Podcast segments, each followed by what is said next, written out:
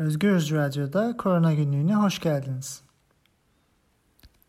Beklendiği gibi 11 Mart'ta pandemi açıklanmasının ardından bu virüs ve enfeksiyon hızla dünya çapında yayılmaya devam ediyor.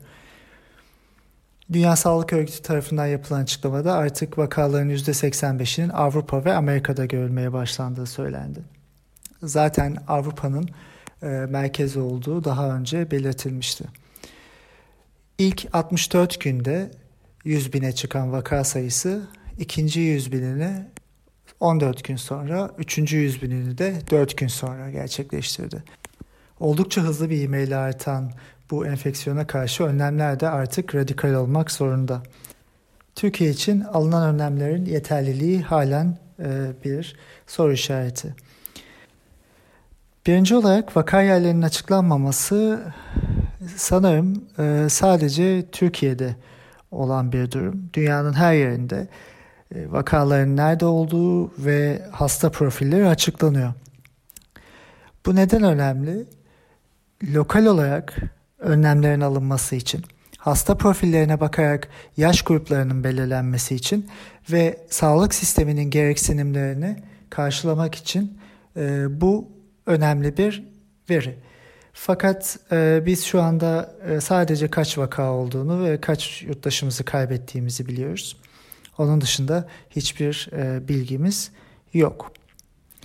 65 yaş üstünün evde oturması için yapılan önlemler ve e, fakat e, daha genç nüfusun e, mobilizasyonunun önlenmemesi aslında enfeksiyonun gittikçe artacağını ve yayılacağını bize gösteriyor. Çünkü bilim bunu söylüyor.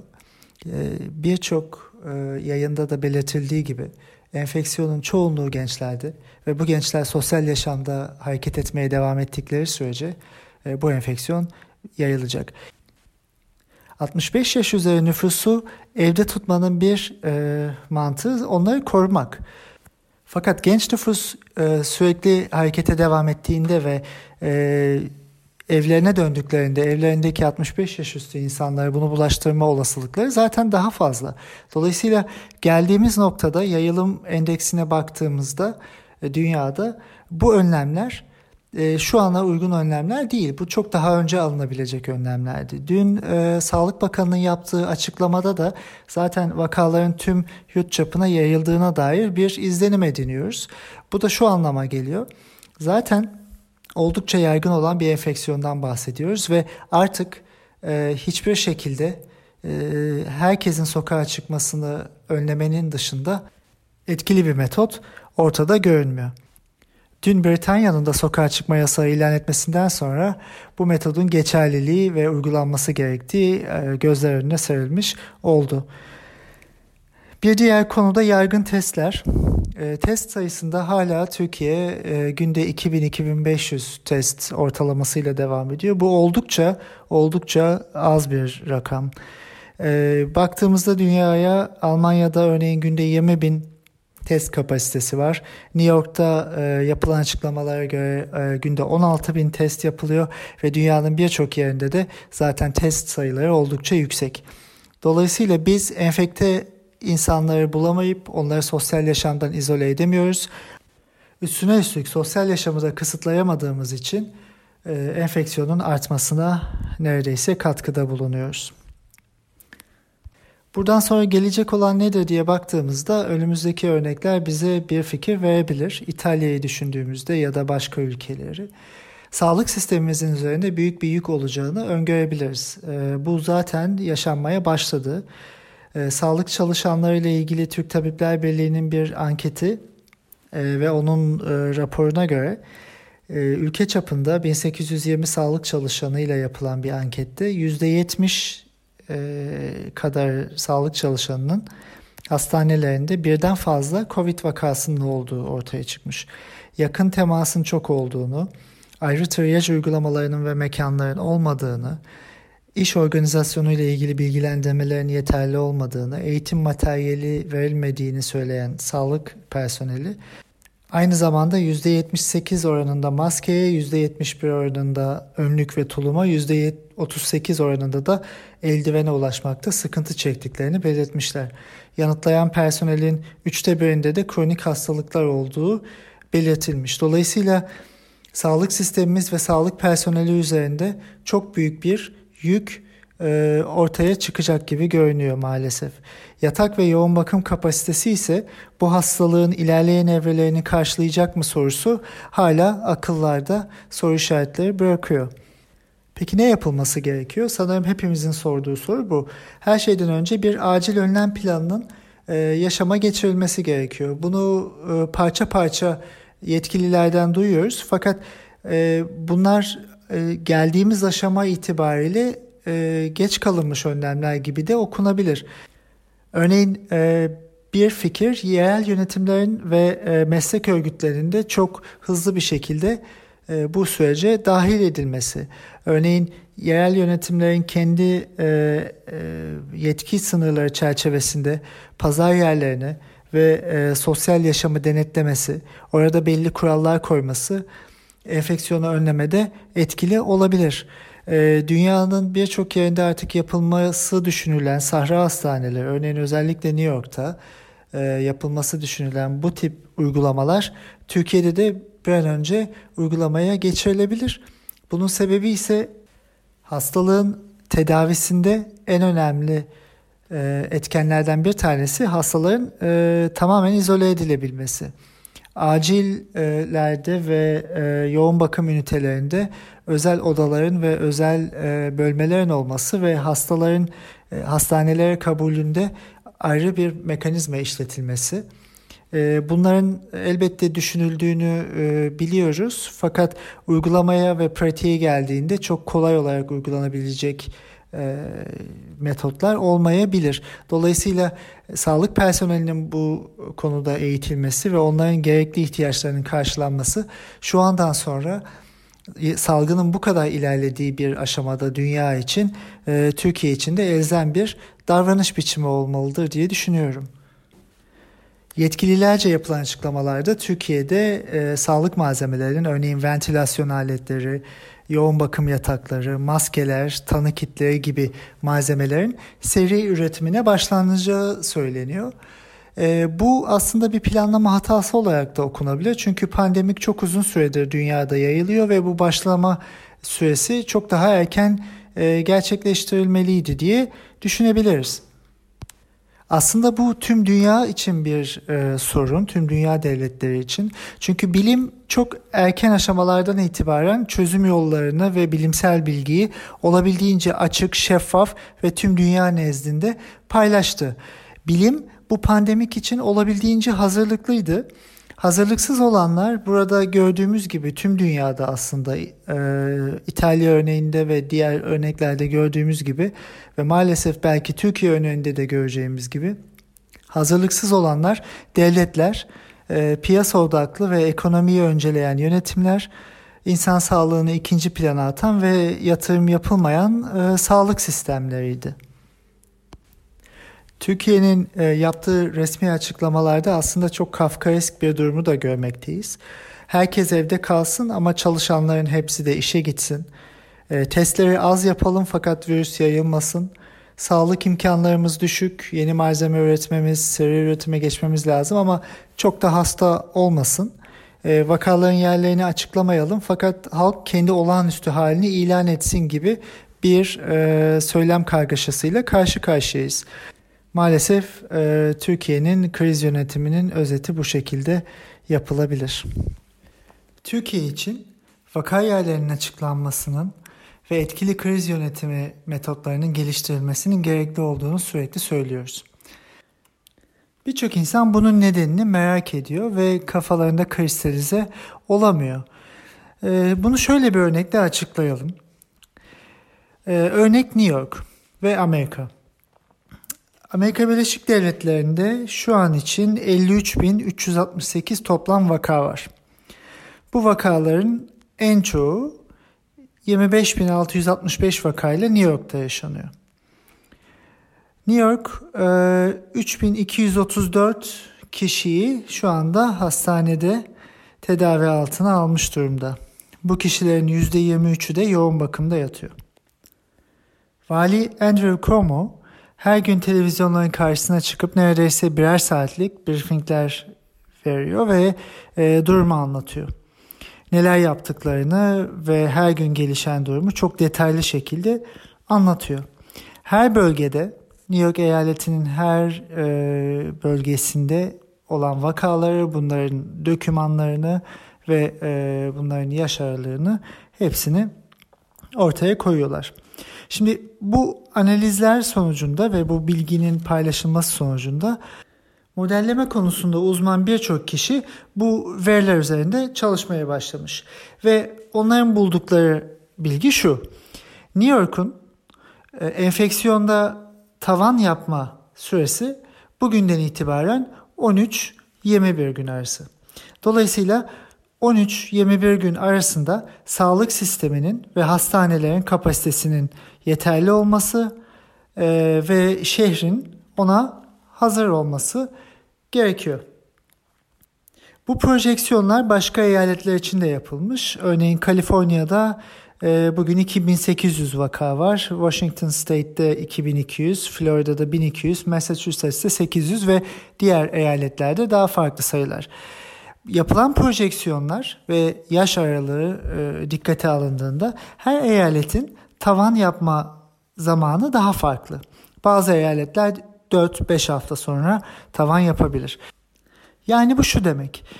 New York'un hastane, yatak, e, ventilasyon ve e, personel ihtiyacı diğer eyaletlerden daha önce ortaya çıkacak. Burada e, bu rakamlar da hesaplanmış. Şu anda New York'ta New York eyaletinin toplamında 53 bin tane yatak var ve bunların 3 bin tanesi yoğun bakım yatağı. Fakat yapılan projeksiyona göre e, bu tavan yapacağı zaman yani 2 hafta sonra 140 bin yatak 40 bin tane de yoğun bakım ünitesi ve yatak gerekiyor. Dolayısıyla e, New York eyaleti şu anda ihtiyacı olan şeyi bilebiliyor. E, ne kadar e, personel ve ekipman ihtiyacı olduğunu. Bu nedenle de şöyle bir e, projeksiyon ve model öne sürüyorlar. Şu anda ellerinde 10 bin tane ventilasyon cihazı var ve Amerikan devletinin depolarında da 20 bin tane daha var. Bu da biliniyor. Fakat e, Amerikan Başkanı Trump herhangi bir şekilde bunları New York'a göndermeyi e, reddediyor ve zaten e, bugün de haberlerden okuduğumuz kadarıyla zaten yaşamın normali dönmesi gerektiğini, bunun çok da öyle abartılacak bir hastalık olmadığı üzerine konuşmalar yapıyor. Şimdi e, New York valisi Cuomo da şunu söylüyor. Şöyle bir model geliştirelim. Bu 40 bin, 45 bin tane ventilasyon aleti ve yatak hangi eyalete gerekiyorsa oraya gönderilsin ve eyaletler bu hastalığı birbirlerinin ardından geçirmek için e, dinamikleri ona göre ayarlasınlar. Şimdi bu hiç e, mantıksız bir görüş değil. Ama bunu ortaya koyabilmek için şöyle bir projeksiyon yapmanız gerekiyor. İlk önce New York eyaleti bunu yaşayacak, en önden gidecek. Ondan sonra dinamiklere baktığımızda başka bir eyalet, belki Kaliforniya, belki Florida önden gidecek. Ondan sonra e, diğer eyaletlerde de enfeksiyonlar artacak. Hastalıkları ve eyaletleri böyle bir sıraya koymak için elbette e, yaşanan e, enfeksiyonun epidemiyolojik bilgilerine sahip olmamız gerekir. E, dolayısıyla Türkiye'de farklı şehirlerin belki bu hastalığı önce ya da sonra farklı şiddetlerde yaşayacağını da düşünebiliriz. Fakat şu andaki elimizdeki verilerle e, hiçbir kimse bunun nasıl gelişeceğini ve e, nerelerde bu hastalığın daha erken yaşanacağını bilemiyor. İşte tam da bu nedenle vaka yerlerinin açıklanması ve vakaların e, tasnifinin de paylaşılması gerekiyor. Yani hangi şehrin hangi eğriyle ve hangi dinamikle enfeksiyonu yaşayacağını bulunması için bu veriler bize elzem. İkinci bir şey de e, Vali Cuomo e, test sayılarını çok fazla arttırmış durumda. Şu anda New York şu ana kadar 91.270 test uygulamış. Ve bunların sonucunda 25.665 vaka bulmuşlar. Şimdi 91.270 test Türkiye'nin şu ana kadar yaptığı testlerin neredeyse 4 katı. Fakat bu bile New York için enfeksiyonu kontrol altına almaya yetmiyor. Dolayısıyla test sayılarının artması günde 16 bin test yapan New York bile bunu yettiremiyor. Bizim e, günde 2500 test ile tüm ülkeyi 80 milyonluk bir ülkeyi e, enfeksiyondan kurtarmamız mümkün değil. Şimdi e, bir nokta daha var. İlginç bir projeksiyon yine bugün Komo tarafından açıklandı. İlk başta herkesi karantinaya almak ve herkesi evlerine göndermek, sokağa çıkma yasağı uygulamak en akılcı yol. Çünkü ilk başta virüsle yeni karşılaşan bir toplumu düşündüğünüzde kimsenin bağışık olmadığını biliyorsunuz. Ve e, herhangi birisi bu virüsü kaptığında e, herkese yayabilir. Sosyal hayatı devam ettirirseniz e, herkes bu virüse e, tabi olabilir. Şimdi bugüne baktığımızda 25 bin tane vaka var. Bu vakaların bazıları tedavi oluyor ve bazıları iyileşecek. E, bu testlerin hepsi e, PCR dediğimiz bir metotla yapıldı. Yani virüsün varlığı üzerinden e, hasta insanları tanımlamak.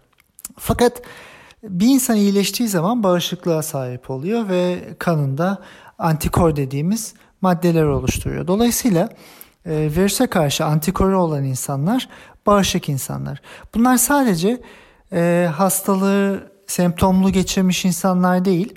Daha önce de belirttiğimiz gibi semptom göstermeyen ama virüse maruz kalmış fakat e, hastalığı geliştirmemiş insanlar da var. Bu insanlar bunun farkında değiller. Dolayısıyla yeni bir test metodu zaten geliştirildi. Buna serolojik test deniyor. Bu daha çok virüsün varlığını değil de kandaki antikorlara bakan bir test. Bu test ile e, iyileşmiş insanları da bulabiliyorsunuz. E, hastalığı geçirip de iyileşmiş insanlar olabilir ya da enfekte olmuş ama farkına varmadan virüsten kurtulmuş insanlar olabilir. Dolayısıyla e, Como şunu öneriyor. Birincisi şu anda evlerinde olan insanlar New York eyaletinde sokağa çıkma yasağı var. Bu insanlardan bazıları belki virüste karşılaşmış fakat e, hastalığı geçirmemiş, semptom göstermemiş insanlar olabilir. Bu serolojik testleri kullanarak bu insanları bulmaya çalış, çalışmak istiyor.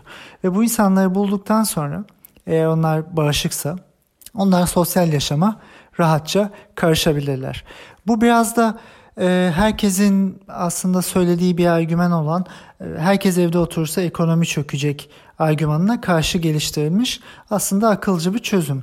Çünkü iş gücü olarak çalışabilecek insanların hasta olmaması gerekiyor. Yani burada insan yaşamını ön plana koyduğumuz zaman e, bunun böyle olması gerekiyor. Fakat eğer bağışıksa bir insan çalışabilir. E, dolayısıyla serolojik testler yaparak oldukça fazla bağışıklık kazanmış insanların e, eve tıkılmasının önüne geçmeye çalışıyor. Bunu bu tabi avantajlı da bir durum olabilir. Çünkü e, biyolojik olarak da bağışık olan insanların kanlarından alınan plazmada antikorlar bulunacak ve bunlardan e, bir e, tedavi metodu da geliştirilebilir. Bu da e, düşünülen metotlar arasında. Aynı zamanda şu anda hastanelerde New York eyaletinde 3234 kişi var ve bunlardan bazıları da e, çoğunluğu umuyoruz ki iyileşecek. Dolayısıyla insanları yavaş yavaş e, çok test yaparak ve hastalıktan, virüsten belki koruyarak e, topluma katma süreci olarak bunu değerlendirebiliriz. Bu sürü bağışıklığı metodundan oldukça farklı. Yani aynı gibi e, görülse de çok farklı. Çünkü burada ilk önce herkesi evlerine koyuyorsunuz. Yani ilk aşamada kimsenin ölmesini göze almıyorsunuz. Sürü bağışıklığında ise toplumda serbest dolaşımı e, engellemiyorsunuz ve e, insanlar hastalansınlar ve sonra bağışık olsunlar gibi bir e, mantaliteniz var. Fakat çok fazla ölümü göze almak zorundasınız sürü bağışıklığında. Şimdi e, bu perspektiften baktığımızda e, Türkiye ile New York'un e, farkını görebiliyoruz. Bir tarafta insan hayatını daha fazla ön plana alan ve onları hemen e, evlerine gönderen bir sistem var.